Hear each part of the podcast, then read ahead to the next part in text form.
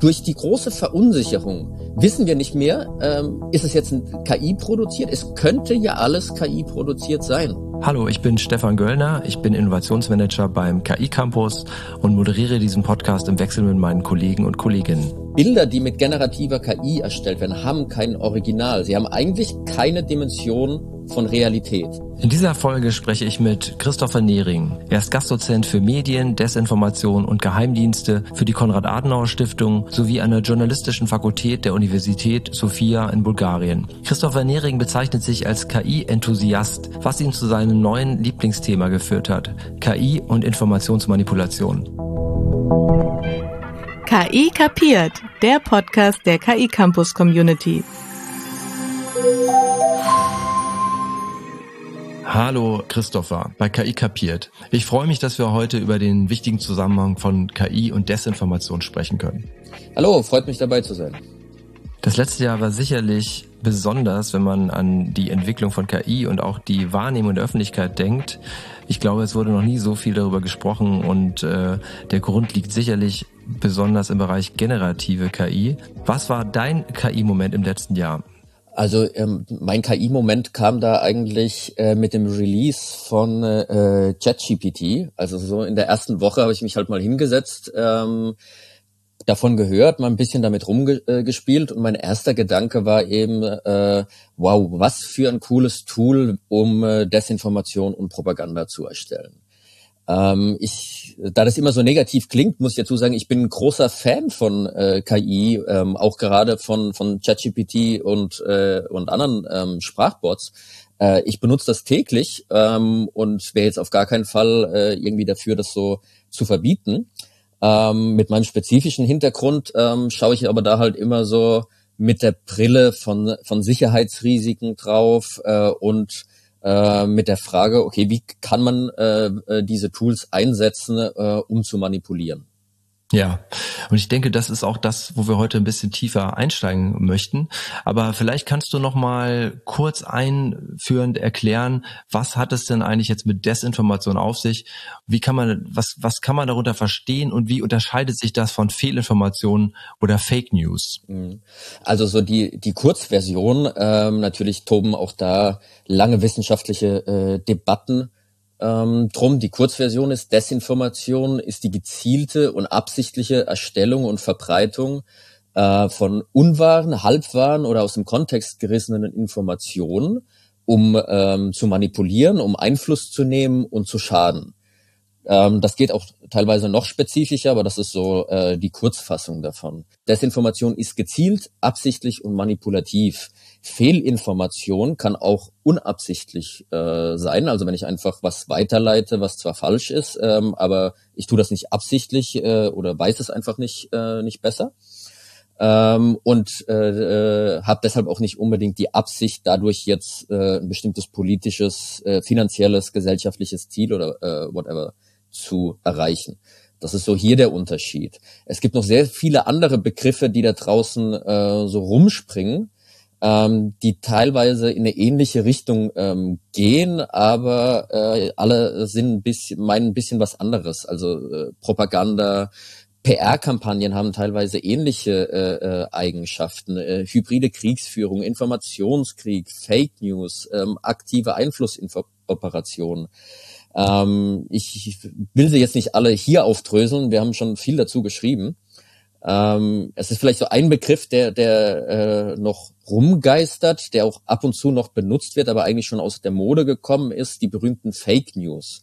So die Kurzversion ist, ich würde den Begriff nie äh, benutzen, ähm, schon gar nicht, wenn man mal äh, journalistisch äh, gearbeitet hat. Denn wenn es Fake ist, dann sind es keine News. Also es gibt eigentlich keine Fake News ähm, für alle, die mit Qualitätsinformationen arbeiten wollen. Ähm, der Begriff wurde halt auch sehr schnell dann instrumentalisiert und gerade von Politikern äh, äh, für sich eingenommen, um jegliche Kritik zu delegitimieren. Und Fake News meinte halt irgendwie alles. Äh, also alles, was irgendwie äh, nicht ganz korrekt ist, ähm, egal ob es jetzt ein Fehler ist äh, oder ein Fehler war, ein journalistischer Fehler, ein Fehler eines Politikers äh, oder äh, einer sonstigen äh, Person ähm, ob es jetzt Clickbaiting war, also Artikel, die nur erstellt werden, ähm, um drauf zu, äh, um Klickzahlen hochzutreiben und äh, von der Werbung zu leben. Ähm, genau, also das war das war so, so ein ganz breiter äh, Überbegriff, der zwar catchy klingt, aber eigentlich nichts bedeutet. Aus der Geschichte kennen wir ja schon früh gezielte gefälschte Briefe und Urkunden etwa. Und mit dem Aufkommen neuer Medien entstanden noch immer gleich begleitend neue Manipulationstechniken. Bekannte Beispiele im Bildbereich wären vielleicht die Retuschen von Stalin-Porträts, wo in Ungnade gefallene Wegewerten verschwinden sollten. Und auch die Nazis retuschierten ja fleißig Bilder, wenn diese der Propaganda nicht gefielen. Denken wir mal an die, die Hitler-Porträts mit Mussolini. Sind die jetzigen Entwicklungen also gar nicht so überraschend? Oder was ist anders, wenn die Bilder heute durch die KI gefälscht werden? Mhm. Ja, diese, diese äh, Hitler- oder Stalin-Retuschen sind sehr gutes Beispiel, um zu zeigen, was KI, äh, generative KI dabei verändert. Ähm, also grundsätzlich natürlich Fälschungen sind nichts Neues. Äh, wir, äh, wir haben jetzt ganz andere Möglichkeiten dazu. Aber es gibt auch einen speziellen Grund, warum uns eben äh, bildgenerative äh, KI hier ähm, gerade so durcheinander bringt. Wenn man dieses Hitler- oder Stalin-Bild sieht, dann sehen wir, wir haben ein Original, und ein Fake.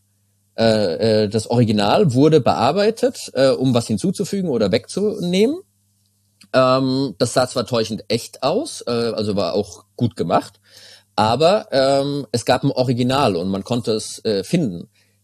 Bilder, die mit generativer KI erstellt werden, haben kein Original. Sie haben eigentlich keine Dimension von Realität. Ein Deepfake, ähm, ähnlich, äh, das existiert eigentlich nicht. Also sie haben eine reale Person und eine reale Stimme, die aber Sachen sagt oder tut, die nie passiert sind. Dementsprechend kann ich das auch nicht einfach abgleichen mit einem anderen äh, Bild oder einem anderen Video, ähm, weil dieses äh, dieses neue Produkt äh, eine voll äh, was ist, was ein Programm vollkommen neu berechnet hat auf Basis von Daten, die wir überhaupt nicht äh, nicht kennen. Es hat irgendwie eine ganz neue Form von Realität äh, geschaffen. Ähm, das ist so, das ist so das äh, ne, eine Grundeigenschaft, die uns so äh, verwirrt, warum es unser Verständnis von Realität äh, und von Wahrheit und äh, und Fakten und Authentizität äh, so durcheinander wirbelt. Also das erleben wir auch schon. Ich, äh, also äh, ich selbst, wenn ich jetzt mit ChatGPT einen Text erstellen lasse und ihn nochmal generieren lasse, dann kommt ja ein völlig neuer Text raus. Also ich kann ja selbst meine, äh, meine eigenes Ergebnis nicht reproduzieren. Nein. Und genau das haben wir auch im Bildbereich. Ähm, das auch. Äh, es, es sind, ähm, wie soll ich sagen, auch die Qualität, sowohl bei, bei den Sprachbots als auch ähm, bei den Bildgeneratoren, das ist halt auch was völlig Neues, wie gut die jetzt geworden sind. Ähm, und äh, wenn Sie diese Debatten äh, verfolgen, zum Beispiel gerade bei Bildern oder Deepfakes, ist meistens ist so, äh, also noch haben wir leichte Ansatzpunkte, um es auch mit dem bloßen Auge zu erkennen und nachzuverfolgen. Ähm, jetzt rein die visuelle Qualität. Beim Text ist das schon nicht mehr der Fall eigentlich können sie nicht nachvollziehen, ob ein Text äh, mit, äh, mit JetGPT erstellt wurde. Auch die Software, die das äh, dazu gibt, ist eigentlich nicht brauchbar. Die liefert ihnen Anhaltspunkte und Wahrscheinlichkeiten. Ich habe eigene Texte von mir durchgejagt, die waren auch angeblich zu 40 Prozent äh, Wahrscheinlichkeit mit KI erstellt. Das ist eigentlich ein Verlust von, für dich als Geheimdienstexperte ist es ja auch der Verlust von Spuren. Also wir sind ja eigentlich als Menschen auch immer Spurenleser, um uns selbst zu verorten. Und da an der Stelle äh, geht uns sozusagen die, die, die, der Zugang zur Spur verloren. Mhm. Also gerade im visuellen Bereich zum Beispiel sind wir an, der, an dem Punkt, äh, das ist, liest man ja äh, ähm, auch eben, oder es sind auch so Tipps, die ich dann meistens noch gebe, immer mit dem Hinweis, in einem oder zwei Jahren sind, ist das völlig hinfällig, wie wir jetzt zum Beispiel noch KI-generierte Bilder äh, erkennen können oder Deepfakes. Also bei Deepfakes zum Beispiel, dass eben Lippenbewegung und äh, gesprochener Text nicht richtig übereinstimmt, dass der Hals äh, unscharf wird ähm, oder flackert, dass der im Hintergrund ähm, zum Beispiel sich immer wieder bestimmte Muster wiederholen, ähm, weil die Trainingssequenz halt einfach nur ein paar Sekunden oder auch nur 20 Sekunden war. Ähm, diese technischen Eigenschaften wird, äh, die werden in einem oder zwei Jahren nicht mehr existieren. Dann ist die Technologie so gut, ähm, dass diese Fehler nicht mehr drin sind. Bei KI-generierten Bildern haben wir sehr oft Hände, äh, äh, Füße, Beine, ähm, alle Extremitäten äh, stimmen sehr oft nicht. Also es sind zu viele Finger. Ähm, man, oder man kann die Finger gar nicht unterscheiden. Oder in dem berühmten Bild von der Trump-Verhaftung zum Beispiel hat Trump drei bis vier Beine, wenn man ganz genau hinschaut.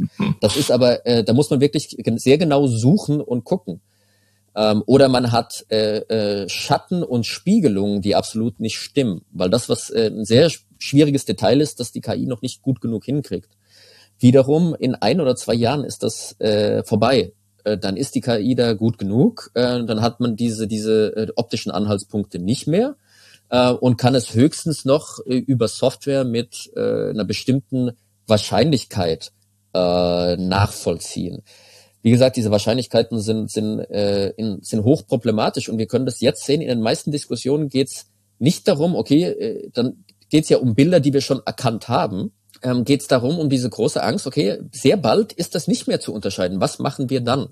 Und darauf haben wir noch keine ähm, richtige Antwort. Wir haben auch gesehen, zum Beispiel schon äh, Google-Algorithmen wurden verwirrt von KI-generierten Bildern und haben KI-generierte Bilder über historische Ereignisse äh, ähm, vollkommen gleichwertig mit anderen äh, historischen Fotogra äh, Fotografien ähm, gerankt äh, in, ihrem, ähm, in ihrem Output, wenn ich nach bestimmten Sachen gesucht habe.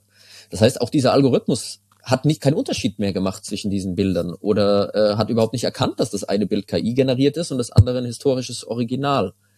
Was äh, für, für Leute eben, die, also gerade für jüngere Zielgruppen, ein großes Problem sein kann. Äh, noch viel mehr in 20 Jahren, wenn eben diese Masse der KI-Bilder äh, äh, zugenommen hat. Äh, die stehen dann nebeneinander äh, im Online-Raum.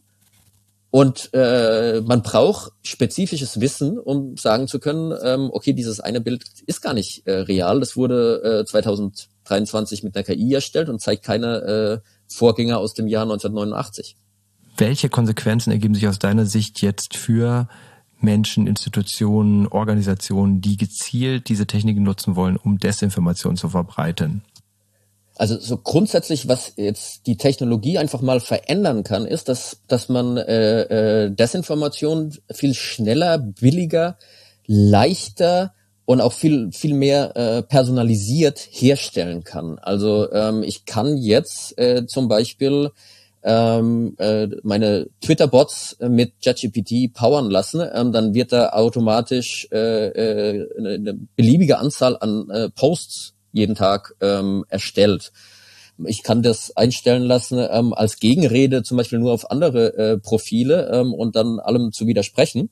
Mhm. Ähm, und das hat vorher viel, äh, viel länger gedauert, viel mehr Arbeit und Kosten verursacht und geht jetzt einfach schneller.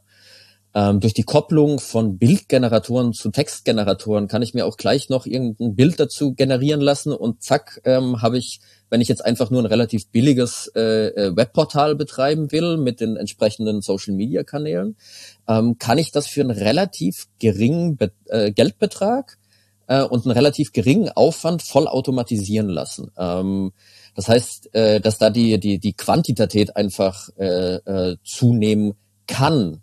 Das Problem ist, wir können das nicht so richtig nachweisen. Ähm, also es gibt ein paar Experimente und ein paar Fälle, in denen das gezeigt wurde, aber da ist keine verlässliche Methode bislang gibt, äh, um wirklich nachzuweisen, dass jetzt ein bestimmtes Webportal ausschließlich von irgendeinem großen Sprachbot äh, befeuert wird, ähm, kann man das in der Praxis auch nicht, äh, nicht zählen, um zu sagen, okay, äh, da hat die Quantität, äh, also die Anzahl jetzt so stark zugenommen. Ein anderer Sprung äh, ist die Qualität. Ähm, ich glaube, da, da kommen wir vielleicht noch mal drauf, wenn es so im Bereich Deepfakes geht oder so, ähm, wo man Sachen einfach ähm, a stärker personalisieren kann ähm, und auch die so eine, eine äh, die Fälschungsqualität einfach äh, ein ganz neues äh, Ausmaß angenommen hat. Danke, dass du hier nochmal auf die Deepfakes zu sprechen kommst, also täuschend echt wirkende manipulierte Bild, Audio oder auch Videoaufnahmen. Bekannt geworden sind ja zum Beispiel der Papst in der hippen weißen Daunenjacke, Putin beim Kniefall vorm chinesischen Präsidenten oder der falsche Klitschko, der mit der damaligen Berliner Bürgermeisterin ein Videotelefonat äh, startete. All das sind Beispiele, die intensiv in den Medien diskutiert wurden und auch die Ängste vor den Einflussmöglichkeiten solcher Deepfakes in die Öffentlichkeit bracht. Für wie gefährlich hältst du diese Deepfakes? Welche Einflussmöglichkeiten haben sie und äh, müssen wir davor Angst haben?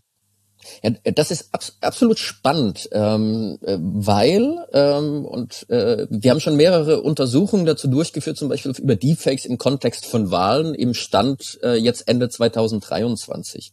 Und äh, so, so mein Ergebnis ist eigentlich, dass diese Technologie hauptsächlich dadurch wirkt, äh, dass wir ähm, so, so verunsichert sind durch sie.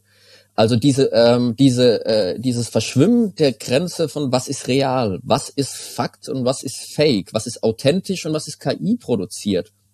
Und was machen wir mit diesem ganzen neuen KI-Inhalt äh, äh, ähm, online? Das ist eigentlich äh, die Eigenschaft, mit der die, diese Technologie bislang am stärksten äh, wirkt auf uns als Nutzer. Es ist einfach nicht so, dass wir diesen einen äh, Deepfake hatten zum Beispiel, der irgendein politisches Ereignis äh, grundlegend beeinflusst hat. Wir haben ein, zwei Wahlen im letzten Jahr gehabt, wo äh, bestimmte Deepfakes aufgetaucht sind, die wirklich kurz vor vom Wahltag nochmal ähm, was bewegt haben, aber sie haben die Wahl nicht entschieden. Das Foto zum Beispiel des Papstes äh, oder, oder auch das berühmte von der Trump-Verhaftung, äh, ähm, das du schon angesprochen hast, ähm, das war nicht erstellt als Desinformation. Das wirkt dadurch, dass es uns so verunsichert hat, weil niemand mehr die äh, äh, unterscheiden kann oder erkennen kann, ist es jetzt äh, real oder ist es KI produziert? Und in beiden Fällen zum Beispiel war das eigentlich nur eine Fingerübung von Leuten vorm PC, ähm, die das aus Spaß erstellt haben ähm, und dann ging's viral. Es hat aber keinerlei äh, politischen Einfluss gehabt oder kein großes politisches oder gesellschaftliches äh, Ereignis beeinflusst. Aber es wirkt durch die große Verunsicherung, die wir jetzt allen Inhalten gegenüber, ähm, also allem, was wir in der Zeitung lesen, jedes Bild, das wir sehen, wissen wir nicht mehr, ähm, ist es jetzt ein KI produziert? Es könnte ja alles KI produziert sein. Das ist, äh, das ist so äh, die Hauptwirkung derzeit ähm, dadurch. Nicht, dass das Bild wirklich äh, äh, für sich so ernst genommen wird und dann irgendjemand aufgrund äh, von diesem Bild oder diesem Text äh, irgendwas entschieden hat. Das heißt, die Schöpfer der Deepfakes, über die wir jetzt gesprochen haben, hatten vielleicht tatsächlich nie die Absicht, im großen Stil Meinung zu manipulieren oder Menschen zu diskreditieren. Trotzdem stiften sie eine Verwirrung und das kann natürlich auch Ziel einer bewussten Manipulation sein, was uns wieder zu der Frage führt, wie wir eigentlich noch unterscheiden können zukünftig, was wirklich wahr und was falsch ist. Da sagen wir mal, bei äh, Information und Desinformation zu unterscheiden, hat sich äh, da noch nicht so groß äh, verändert. Also so im Deepfake-Bereich oder bei den Bildern ähm, sind es äh, sind's nochmal andere, äh, andere Faktoren. Ähm, aber Desinformation wirkt ja nicht nur durch ein Bild, sondern es geht um eine Message, äh, um ein Narrativ, das kommuniziert werden soll ähm, mit einem bestimmten Ziel. Meistens ist es eigentlich eher so, dass dadurch abgelenkt, äh, verwirrt ähm, oder so abstrakte Gefühle äh, vorangetrieben werden sollen und nicht von jetzt äh, einem äh, äh, von einer Partei oder sonstigem ähm, überzeugt werden soll. Das ist mehr so die die offene Propaganda, die man äh, die man sieht. Die soll mehr überzeugen. Desinformation soll eben mehr schaden. Ähm, das bedeutet auch nach dem Aufkommen äh, äh, generativer KI ist äh, so mein, mein Informationsverhalten. Wo suche ich mir meine Informationen? Ähm, oder warte ich nur darauf, dass sie über meinen Social Media Feed äh, zu mir kommen? Ähm, informiere ich mich über äh, zum Beispiel den Nahostkonflikt oder den, äh, den Krieg gegen die Ukraine äh, in, äh, in äh, seriösen Nachrichten, äh, äh, Seiten, äh, Sendern, äh, äh, Zeitungen, äh, whatever oder äh, schaue ich mir 30 Sekunden Videos auf TikTok an. Ähm, das hat sich erstmal nicht verändert.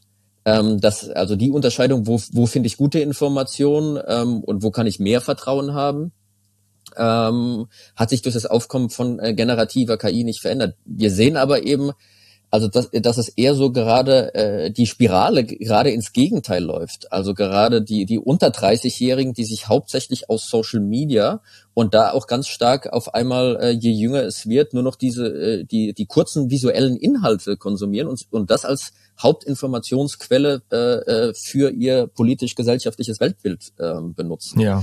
Und da kann eben, können sich eben diese Faktoren so gegenseitig äh, verstärken, weil eben jetzt ein 30-Sekunden-Fake zu erstellen auf einmal viel, viel leichter geworden ist. Und zwar nicht nur jetzt für gezielte Akteure, sondern für jedermann. Also jeder von uns kann jetzt, äh, wenn er will, ein 30 Sekunden Video über äh, den Krieg in der Ukraine herstellen und behaupten, es sei real. Ja, ja, und äh, da sind da eigentlich zwei Faktoren. Einmal ist es diese die Kürze, das heißt, ähm, man erhält vielleicht auch den Eindruck, in äh, sehr kompakt äh, äh, dann sich informieren zu können und auf der anderen Seite auch diesen Unterhaltungswert den du ja auch ansprichst. Also das heißt, äh, wenn ich von TikTok oder von Instagram spreche, dann geht es ja auch mal darum, dass das irgendwie Spaß macht. Und äh, wenn ich jetzt eben auch die Beispiele, die ich eben genannt habe, der Papst in der Daunenjacke und so, das, das ist ja häufig, ist ja dieser Unterhaltungswert viel größer als der Informationswert. Ist da auch etwas in Bewegung? Natürlich, also so generell äh, äh, als ein, eine Strategie eben, um äh, äh, sagen wir mal, sich mit qualitativen Informationen zu ver versorgen, ist eben so sein Entertainment von seinen News zu trennen. Also ähm, wir wissen auch in, in, in jeder großen äh, Tageszeitung gibt's auch äh, Sektionen, die sich eher der Unterhaltung ähm, widmen. Aber wir, da kann man sich eben orientieren, was ist jetzt der Unterhaltungsteil und was ist der Nachrichtenteil oder der ernsthafte Teil. Ähm, und beides äh, sollte man eben selbst äh, relativ gut trennen. Es ist halt so, wir, können den Trend beobachten und äh, der kehrt sich auch erstmal nicht um. Das wird gerade schlimmer und nicht besser, und zwar schon seit Jahren. Ähm, das, ist, das ist eben äh, gerade die Mehrzahl der, der unter 30-Jährigen äh, in die in genau die die gegenteilige Richtung läuft. Und wenn sich dieser Trend weiter verstärkt, dann haben wir eben bald in 10, 15 Jahren äh, eine Situation, wo äh, eben die Mehrheit äh, der Bürger ihre Informationen genau aus diesen Quellen ähm, erzielt, äh, ähm, bezieht. Und äh, gerade eben äh, diese Inhalte äh, sind halt nochmal was, was sich sehr, sehr leicht mit generativer KI erstellen lässt. Und noch mehr, es gibt schon erste Studien, die zum Beispiel gezeigt haben, dass dort Nutzer auf dieses Label erstellt mit KI, ähm, das jetzt auch von der EU zum Beispiel verpflichtend gefordert wird oder vom äh, Weißen Haus. Oder ähm, Vorsicht, dieses Video ist äh, mit KI erzeugt, also ein Deepfake. Ähm, diese Labels haben überhaupt nicht die Wirkung, die man vielleicht glauben mag äh, auf, auf ihr Publikum. Also es gibt hm. schon Studien, die zeigen, dass Menschen, auch wenn sie ein Deepfake-Video sehen und wissen, es ist ein Deepfake, deshalb nicht zwangsläufig die Informationen, die darin ist, skeptischer sehen oder zurückweisen. Wenn die emotionale Message darin stimmt, dann wirkt das, auch wenn wir wissen, ähm, es ist künstlich produziert worden. Also du sprichst jetzt hier eine ganze Reihe interessanter Themen an, aus meiner Sicht. Die Frage nach der individuellen Akzeptanz und Haltung gegenüber KI-Inhalten, aber auch die Frage nach den rechtlichen Beschränkungen. Also wo können wir das Täuschungspotenzial nicht mehr akzeptieren, weil es zum Beispiel auch demokratiegefährdend ist? Wo müssen wir gesetzliche Grenzen einführen? Der AI Act, das europäische Gesetz zur rechtlichen Regulierung von KI, ist ja noch jung und weder ist er vollständig ausformuliert noch von Parlamenten ratifiziert. Trotzdem wurde er bereits früh als großer Wurf gefeiert, weil er eben äh, verspricht, vor einem manipulativen Gebrauch von KI zu schützen. Wird sich das deiner Meinung nach erfüllen? Wie schätzt du die Vorgaben dieser Initiative AI Act im Hinblick auf den Umgang mit Desinformation ein? Ja, die Kombination, sagen wir mal, äh, so sollte man das äh, sehen, aus äh, dem KI-Gesetz der EU und dem Digital Services Act, der schon nächstes Jahr in Kraft tritt, bietet zwar eine Chance, aber die große Unbekannte, die da ist, ist die Umsetzung. Also da steht einiges drin, was jetzt im Bereich Informationsmanipulation ähm, durchaus eine Auswirkung hätte. Im KI-Act äh, zum Beispiel, also so diese bösartige Anwendung von Deepfake-Videos oder, oder Audios ist äh, verboten. Ähm, das ist natürlich schön, äh, das ist jetzt aber keine große Neuerung. Ähm, die Frage ist eher, wie das denn umgesetzt wird. Und die Frage ist viel stärker nicht, äh, wie jetzt diese ganz bösartigen Deepfakes, die für Betrügereien oder jetzt zum Beispiel zur Beeinflussung äh, für Kriegspropaganda benutzt werden, weil diese Akteure kümmern sich nicht darum, ob das per Gesetz verboten ist. Ja, das haben sie vorher nicht, das werden sie jetzt auch äh, danach nicht. Ähm, da geht es eher darum, ob die Plattformen dafür haftbar gemacht werden können, wenn sie keine Filter einbauen oder diese Videos nicht löschen oder sowas. Das ist aber dann zumeist eher reaktiv und es kommt erstmal wirklich auf die Umsetzung drauf an. Äh, wird dieses, wie streng wird dieses Gesetz angewandt? Wer kann das überhaupt alles kontrollieren? Äh, werden diese Unternehmen dann wirklich so scharf bestraft? Ähm, das ist natürlich noch äh, erstmal offen und so, so eine Frage der Details in der Umsetzung. Ich bin da eher bisschen skeptisch, weil wir viele von diesen Regeln eigentlich schon haben und trotzdem nicht sehen, dass sich äh, die Lage äh, im Bereich Desinformation verbessert hat. Und gerade äh, bei generativer KI nochmal, ähm, es ist auch zum Beispiel im, im KI-Act äh, eine Hochrisikoanwendung, die eingestuft wurde, sollen KIs sein, mit denen sich Wahlen beeinflussen lassen. Was genau das bedeuten soll, hat noch niemand irgendwie äh, gesagt. Das ist natürlich auch nicht der Schwerpunkt dieser Gesetzgebung. Aber ich kann ChatGPT benutzen, um äh, Portale zu erstellen, Bilder zu erstellen, äh, wenn ich es mit DALI verknüpfe, äh, die dazu äh, benutzt werden sollen, um eine Wahl zu beeinflussen. Aber ChatGPT ist keine Hochrisikoanwendung, weil das eben nur eine von vielen Missbrauchsmöglichkeiten ist. Ähm, und da ist, äh, da, da wissen wir einfach noch zu wenig über die Details, wie denn das äh, äh, geregelt werden soll, weil diese großen populären Anwendungen, die wir jeden Tag äh, benutzen als normale äh, Nutzer, ähm, die kann ich alle dazu benutzen, ähm, um zu manipulieren, um falsche Informationen zu erstellen und die in Umlauf äh, zu bringen. Damit wir jetzt an dieser Stelle aber nicht in großen Pessimismus verfallen. Du hast dargestellt, welches Potenzial für den Missbrauch der Technologien besteht, aber lassen sich die Tools nicht genauso positiv für die Informationsfreiheit und Demokratie einsetzen? Zum Beispiel, wenn sie für das Verfassen wichtiger Inhalte genutzt werden, die Überprüfung oder wenn sie zur Verbreitung der Information beitragen. Welche Chancen siehst du hier? Ja, das ist so, wenn wir jetzt über die über Qualitätsinformation, äh, äh, die produziert wird oder politisch seriöse politische Kommunikation, die mit KI produziert wird, äh, das ist natürlich ganz klar ein Faktor. Auch generative KI kann das auch dort machen, ähm, dafür eingesetzt werden. Das hilft aber, also das ist nicht der Stand, den wir gerade haben. Wir sind so verwirrt äh, in unserem Informationsraum, dass wir wollen jeden KI-generierten Inhalt kennzeichnen lassen damit wir noch eine Unterscheidung treffen können, was wurde von Menschen geschaffen und was von KI. Wenn, wenn sich die ganze politische Kommunikation, und da gibt's auch den Trend eben, dass die, die seriöse politische Kommunikation sich dorthin entwickelt. Die Frage ist, äh, die noch nicht beantwortet ist, ob wir als Gesellschaft das eigentlich überhaupt wollen, weil dann ist sehr bald die, äh, die Mehrzahl aller Inhalte, die wir noch, die wir online finden, äh, KI generiert, nicht mehr von, äh, von Menschen. Und da, wir sind eigentlich an einem, äh, an einem Punkt, wo uns das alles äh, sehr verwirrt und wie sich das in Zukunft entwickeln soll, ist noch, äh, noch nicht klar. Also zum Beispiel im Bereich äh, Journalismus hat äh, Reporter ohne Grenzen gerade so eine KI-Charter äh, ähm, erstellt die ihm sehr klar darauf trinkt, ähm, der, der Mensch soll das letzte Wort haben. Also es muss alles von Menschen nochmal kontrolliert sein. Alles, was von KI erstellt wird, muss, muss gekennzeichnet sein. Äh, menschliche äh, Aktion ist zu bevorzugen, menschliche Kommunikation. Ähm, und der Mensch muss auch die Letztverantwortung dafür tragen. Also das sind so, so die, der, der Iststand. In der politischen Kommunikation zum Beispiel äh, sind wir dann noch gar nicht klar und es ist eher so, ähm, ich bin per se nicht, nicht dagegen. Ähm, ich glaube eher, wir sehen aber gerade eine große Verwirrung. Also es gibt schon Länder, in denen Politiker zum Beispiel Deepfake-Technologie benutzen, um Avatare von sich zu erstellen, die gleichzeitig mit ihnen Wahlkampf machen, an zwei verschiedenen Orten. Und einmal ist es eine reale Person und einmal ein Deepfake-Avatar. Ähm, ohne dass dieser Mensch jetzt, äh, dieser Avatar jetzt falsche Informationen verbreitet, ist es immer noch es ist eine, eine Art, wie sich äh, die Gesellschaft, ähm, unsere ganze gesellschaftliche politische Kommunikation verändert, wie sich unsere Demokratie verändern wird.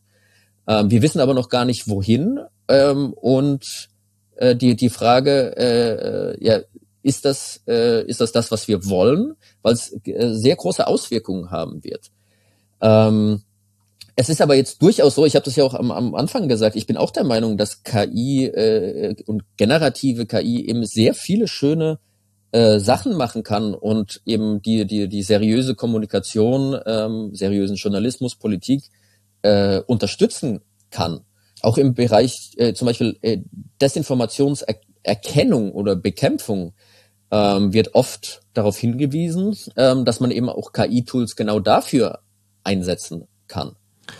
Du hast dich ja lange mit der Arbeit von Geheimdiensten und somit auch mit staatlich gelenkten Informationskampagnen beschäftigt. Ein Thema war etwa der gezielte Versuch von Stasi und KGB, die Herkunft des AIDS-Virus dem Westen zuzuschreiben. Wie verändert sich die Arbeitsweise der Geheimdienste durch KI? Greifen die nun auf die gleichen Modelle und Tools zurück, die auch wir nutzen? Trainieren sie diese zu bestimmten Zwecken mhm. oder entwickeln also, sie womöglich äh, eigene da Modelle? zwei Entwicklungen ähm, sehen. Einmal äh, das Erstaunliche ist eher, dass jetzt die breite Masse der Weltbevölkerung Zugang zu Tools hat, die vor fünf oder vor zehn Jahren äh, vielleicht äh, CIA und noch ein, zwei andere Geheimdienste zur Verfügung standen. Ähm, zum Beispiel Deepfake-Technologie. Also so eine, Qual äh, so eine hohe Qualität, um, äh, um Fakes zu erzeugen, hatten vor zehn Jahren äh, wirklich nur diese Institutionen, äh, die diese spezielle Expertise haben wollten. Jetzt kann ich das mit 200 Dollar selbst erstellen.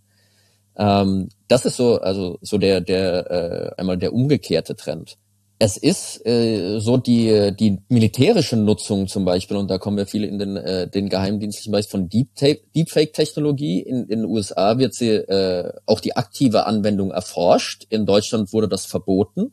Das heißt man darf äh, es darf nur ähm, sowohl von den Geheimdiensten als auch dem Militär äh, äh, Technologie zur Abwehr oder Erkennung von Deepfakes entwickelt werden nicht äh, für den den den offensiven ähm, Einsatz ähm, es ist aber eben zweifellos äh, so, dass daran gearbeitet wird äh, weltweit, gerade äh, äh, Geheimdienste, die sich jetzt wenig um, äh, um Recht oder Menschenrechte äh, kümmern und jedes Tool einsetzen. Ähm, wo KI dort schon lange ähm, eigentlich am aktivsten zum, zum Einsatz kommt und auch immer wichtiger wird, ist eigentlich der Bereich äh, der, der Informationsauswertung und der Szenarienerstellung. Das heißt, wir haben immer, jeder Einzelne und Geheimdienst erst recht, immer mehr Daten, die ausgewertet werden müssen und zusammengebracht werden müssen zu einer äh, Analyse. Und da arbeiten Geheimdienste schon äh, schon sehr lange eben an, äh, an äh, äh, Softwaren, die äh, die an selbstlernenden Softwaren, die diese Daten verarbeiten, dann analysieren anhand bestimmter Parameter, die festgelegt werden um äh, Szenarien zu entwickeln. Also mhm. und unter anderem zum Beispiel um Ereignisse vorherzusagen, wie wahrscheinlich ist, dass hier äh, ein Krieg stattfindet, dass äh, Ereignis X äh, Auswirkungen auf äh, Politik in Stadt Y hat.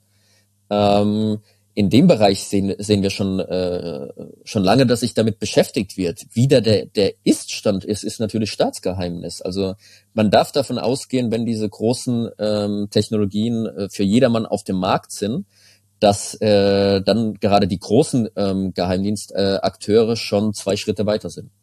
Bisher haben wir ja jetzt äh, viel von Szenarien gesprochen, wo jemand die KI nutzt, das Modell nutzt, um Dinge zu generieren, die er dann als Manipulationsmaterial nutzen kann.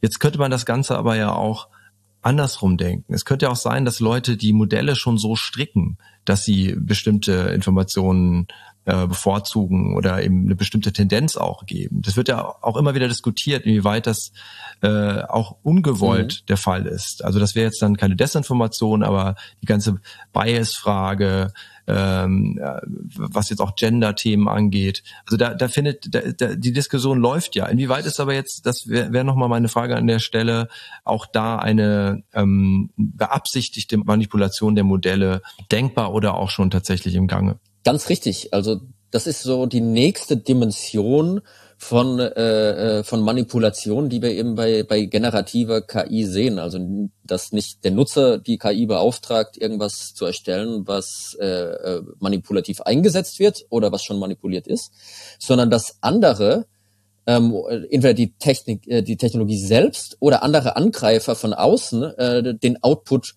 manipulieren. Und auch da gibt es schon ganz viele Möglichkeiten, die wir äh, gesehen haben, ähm, wie das möglich ist. Also die Halluzinationen ähm, sind so die einfachste Form davon. Das heißt, dass äh, die KI äh, selbst nicht weiß, äh, eigentlich eine Frage nicht beantworten kann und dann ähm, was, was mehr oder weniger erfindet, ähm, was überhaupt nicht stimmt. Das ist noch unbeabsichtigt. Die Frage eben der Voreingenommenheit äh, von diesem KI-Output, wenn ich je nach je nach Inhalten, ne, äh, mit denen er trainiert wurde ähm, oder eingestellt wurde. Ne? Ähm, da sind wir auch noch im, na, da reflektiert er eigentlich nur so die Voreingenommenheit der Menschen äh, um, äh, auf der Welt, die sich im Trainingsmaterial widerspiegelt. Das ist aber noch das Unabsichtliche. Was wir auch gesehen haben schon im Bereich, äh, da sind wir so im Bereich Cyber Security, dass Angreifer von außen Chat äh, zum Beispiel äh, große Sprachbots, aber auch Bildgeneratoren manipulieren können, indem sie äh, manipulierte Daten einspeisen.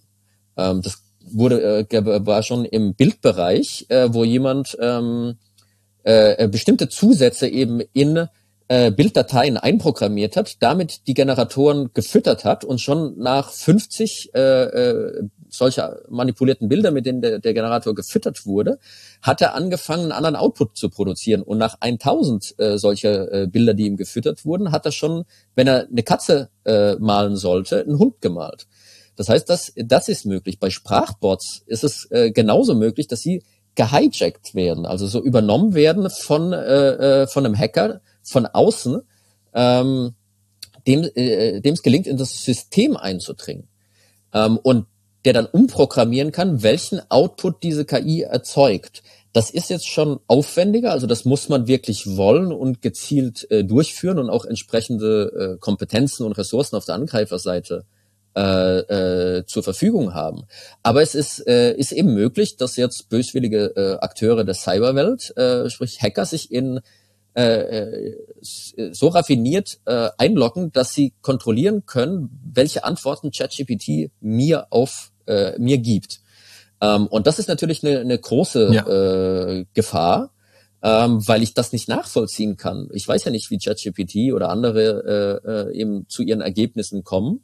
Und wenn dann jemand von außen äh, da reingekrätscht ist und meine Daten, äh, mein Output äh, äh, manipuliert hat, ähm, dann kann er natürlich äh, sehr, äh, sehr schlimme Dinge damit tun. Das ist so, so, so ein Bereich, also da gibt's äh, da gibt's nur Cyber-Security-Lösungen dafür, dass eben die Hersteller ihre Modelle da äh, diese diese Sicherheitslücken immer weiter schließen äh, müssen. Aber das wird höchst vermutlich, so wie mir das auch Experten berichtet haben, eben so äh, wie in der restlichen Cyberwelt so ein Katz-und-Maus-Spiel zwischen Angreifern und Verteidigern werden. Und äh, hier könnte man sich ja auch vorstellen, dass es wiederum auch ein Teil von Desinformationskampagnen wird, die auch staatlich laufen ähm, wenn wir jetzt wieder auch denken äh, an, an die letzten Statements von Putin auf einer Konferenz, wo er gesagt hat, wir bräuchten eigentlich ein russisches Modell, damit wir eben auch unsere patriotische Haltung äh, sich spiegelt in diesen generierten Ergebnissen. Äh, ist das, ja, das gibt's schon. Ist das, das gibt's schon lange. Ist es realistisch oder ist es äh, eigentlich ist es ist es auch wiederum eine, eine Desinformationsidee, dass das überhaupt so gehen kann? Nein, absolut nicht. Das gibt's schon. Ähm, also äh, es gibt schon ein großes russisches äh, Sprachmodell ähm, vom russischen Hersteller Yandex. Äh, das ist auch online ähm, Open Source verfügbar, äh, noch in, einem, in einer veralteten Version. Die wird jetzt eben äh, geändert. Aber äh, sagen wir mal, die Art, wie die dann Output äh, produziert und diese, was wir äh, in, in, in der freien Welt Bias nennen, also die, die Voreingenommenheit aufgrund der Werte, die, die in dem Trainingsmaterial wiedergespiegelt sind. Ne? Äh, wenn diese, diese KI dann nur mit äh, den Propagandatexten des Regimes gefüttert wird, dann wird sie das auch äh, reproduzieren. Das ist so eine Sache. Und andererseits natürlich die Grenzen, die dieser KI eingebaut werden. Was darf sie sagen oder was wird äh, als Filter eingesetzt, äh, was überhaupt nicht benutzt äh, werden darf und nicht im Output auftauchen darf kann natürlich festgelegt werden. Und das heißt, äh, so den, den russischen Sprachbot kann man dann wahrscheinlich sehr gut einsetzen, um jetzt äh, Hasstiraden äh, gegen die USA zu verwenden, aber er darf sich vermutlich nicht kritisch über Putin äußern. Äh, in China sehen wir das schon, da gibt's auch schon zwei riesige äh, Sprachmodelle. Ähm, und die kommunistische Partei hat schon die Dekrete erlassen, dass natürlich äh, diese, äh, diese, diese äh, Sprachbots die sozialistischen äh, Werte und die, die Wirtschafts- und Gesellschaftsordnung widerspiegeln müssen. Das heißt, dieser Bot darf auch niemals äh, irgendwie auch nur ansatzweise was zitieren, was jetzt die Rolle der kommunistischen Partei in China hinterfragen würde. Das gibt es schon, äh, das wird gemacht und ich glaube, wir sehen da in den auf fünf oder zehn Jahre gerichtet äh, eben noch viel mehr, so wie das äh, äh wie das Internet in China anders funktioniert, andere Grenzen hatte äh, und in Russland auch, äh, wo das versucht wird. Ähm, äh, dass das auch äh, sich in den KI-Anwendungen äh, widerspiegelt. Wie gut das dann alles äh, auch tatsächlich funktioniert oder wie leicht man ähm, eben auch den russischen Bot dazu bekommt, Sachen zu sagen, die er eigentlich nicht sagen soll. Ähm, das werden wir dann sehen, äh, wenn sie draußen sind und äh, wenn wir mal mit ihnen rumgespielt haben. Ja, damit kommen wir schon so langsam zum Ende dieser Podcast-Folge. Vielleicht könntest du abschließend noch zwei Szenarien kommentieren. Wir stehen ja vor wichtigen Wahlen. In den USA geht es um den möglichen Einzug, Wiedereinzug von Trump ins Weiße Haus. Aber auch in Deutschland sind demokratiefeindliche Kräfte im Vormarsch. Was wäre aus deiner Sicht die schlechtestmögliche Entwicklung bezogen auf die Einflussnahme von KI? Mit Russland haben wir ja einen Akteur, der da ganz klare Absichten verfolgt. Was wären auf der anderen Seite positive Entwicklung? Wie könnten sich die Gesellschaften beweisen und äh, gegen diese Form der Einflussnahme immunisieren und KI in ihrem Sinne einsetzen und weiterentwickeln? Also zunächst mal, äh, was wir haben, was wir äh, gerade in äh, in Deutschland eigentlich in ganz Europa äh, gesehen haben, dieses Horrorszenario, dass jetzt äh, zum Beispiel Russland eben mit gezielten Falschmeldungen Wahlen ähm, wirklich komplett äh, beeinflussen kann, in, äh, also den, den Wahlausgang verändert, haben wir noch nicht gesehen. Das ist auch zum Beispiel mit Hinblick auf 2025 extrem unwahrscheinlich, dass jetzt ähm, wirklich gezielte Falschinformationen ähm, kurz vor Wahltag äh, zum Beispiel den Ausgang beeinflussen. Das ist eigentlich nicht die große äh, Gefahr.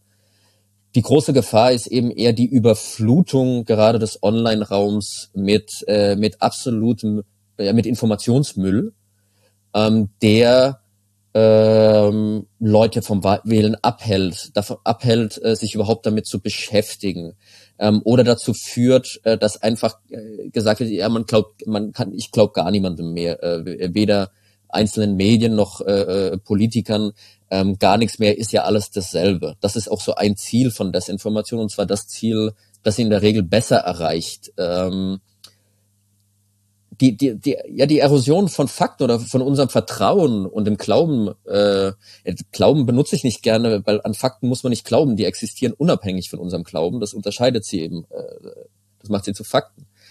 Ähm, aber wir sehen ja auch in den letzten Jahren nicht so sehr ähm, dass dieses Ausmaß davon zu so stark zugenommen hat. Das ist da und es ist höher als vielleicht vor 30 Jahren, aber es wächst nicht mehr wirklich.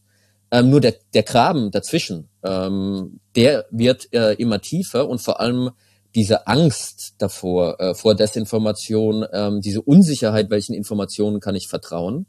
Ähm, und das ist eben auch die Sache, äh, äh, wo man stark ansetzen kann, ähm, ähm, vor allem wir, wir als Gesellschaft, äh, weil man gesehen hat, auf die Desinformationsabwehr jetzt zum Beispiel ausländischer Staaten können wir uns nicht wirklich verlassen. Was, äh, was Deutschland und sehr viele andere Staaten in diesem Bereich tun, ist so gut wie gar nichts. Ähm, auch wenn viel darüber geredet wird, es passiert eigentlich nichts. Ähm, dafür sind vielleicht äh, 20 Beamte irgendwo zuständig, ähm, aber nix, äh, da passiert nichts wirklich, ähm, was irgendwie auf diese Wucht der Angriffe antworten würde.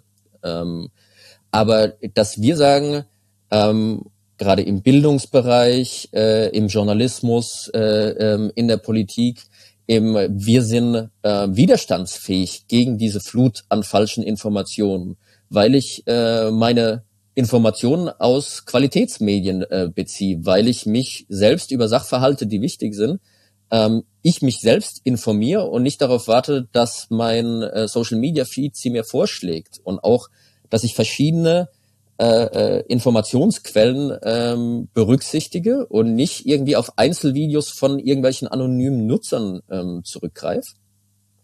Ähm, das sind, sind Sachen, ähm, ähm, die uns, äh, die uns helfen können. Ähm, dann natürlich auch, je länger ich äh, und je ausführlicher ich politische oder gesellschaftliche äh, Debatten verfolge und mich engagiere, desto größer ist eigentlich meine Immunität auch zum Beispiel gegen einen sehr gut gemachten Deepfake. Angenommen, Sie haben jetzt morgen äh, Olaf Scholz, der auftritt und äh, in einem Deepfake-Video und erzählt äh, was komplett anderes als das, was er gestern gesagt hat. Äh, dann ist jeder erstmal überrascht und es ist sehr unwahrscheinlich, dass dieses Wirkung, dieses Video eine große Wirkung entfalten wird, wenn äh, der Bundeskanzler oder äh, gilt jetzt nicht nur für ihn, sondern eben für alle anderen, wenn man konsistent in seiner eigenen Kommunikation ist, in seinen eigenen Ansichten, dann ist es sehr viel schwerer, mit irgendwie einem Fake dagegen anzugehen. Je mehr ich darüber weiß, wie, wie ich zum Beispiel KI einsetzen kann, also das ist was, was ich in, äh, in, äh, in Kursen, Workshops und Trainings äh, sehr gerne mache, ähm, die, die Teilnehmer ähm, sich auf die andere Seite versetzen zu lassen, in die, äh, in die, äh, so in die Position des Angreifers und diese Tools zu nutzen, um was ja. zu erstellen. Wenn ich weiß, wie das geht und je mehr ich darüber weiß, desto vorsichtiger bin ich dann eben auch äh, und desto besser na, geschützt bin ich, äh, wenn ich auf solche Informationen treffe. Und das ist eigentlich natürlich ein wunderbares, fast schon Schlusswort, wo ich nur aufgreifen kann oder wo ich auch die Ziele des KI Campus nochmal von dir praktisch deutlich unterstrichen sehe. Denn wir setzen uns ja dafür ein, dass man einerseits Grundkenntnisse erwirbt, aber auch äh, die Anwendungskompetenz, also die selber machen und dadurch verstehen.